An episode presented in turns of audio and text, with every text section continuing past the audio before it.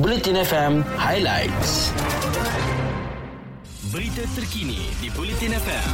Sumber daripada Harian Metro, Berita Harian, Free Malaysia Today, Utusan Malaysia dan Kosmo. Kerajaan Sabah menetapkan pengembara dari 11 negara dikehendaki menjalani kuarantin wajib sebelum memasuki negeri itu berkuat kuasa selasa ini. Menteri Kerajaan Tempatan dan Perumahan Sabah Datuk Masidi Manjun berkata, pengembara yang terbabit adalah dari United Kingdom, Arab Saudi, Australia, Norway, Perancis, Kanada, Denmark, Nigeria, Amerika Syarikat, India dan Pakistan.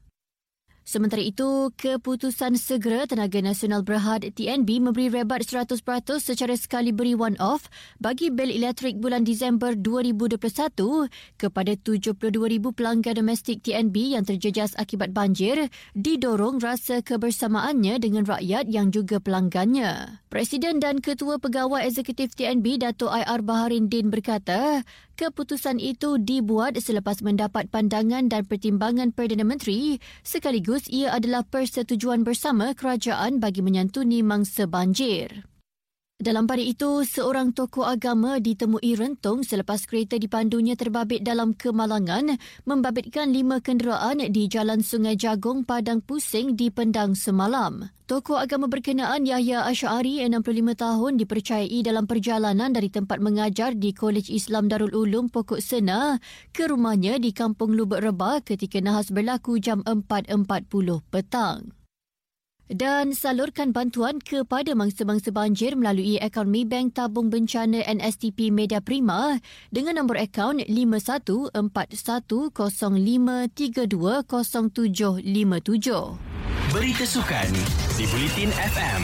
Thailand dan Indonesia akan berentap bagi merebut gelaran Raja Bola Sepak ASEAN pada aksi final Piala AFF 2020 di Singapura. Ini selepas Thailand yang juga juara lima kali mara ke final selepas menyingkirkan juara bertahan Vietnam 2-0 secara agregat dalam aksi timbal balik separuh akhir. Memegang kelebihan dua gol, Thailand menutup peluang Vietnam untuk mempertahankan kejuaraan selepas masing-masing terikat tanpa jaringan pada aksi separuh akhir kedua di Stadium Nasional malam tadi.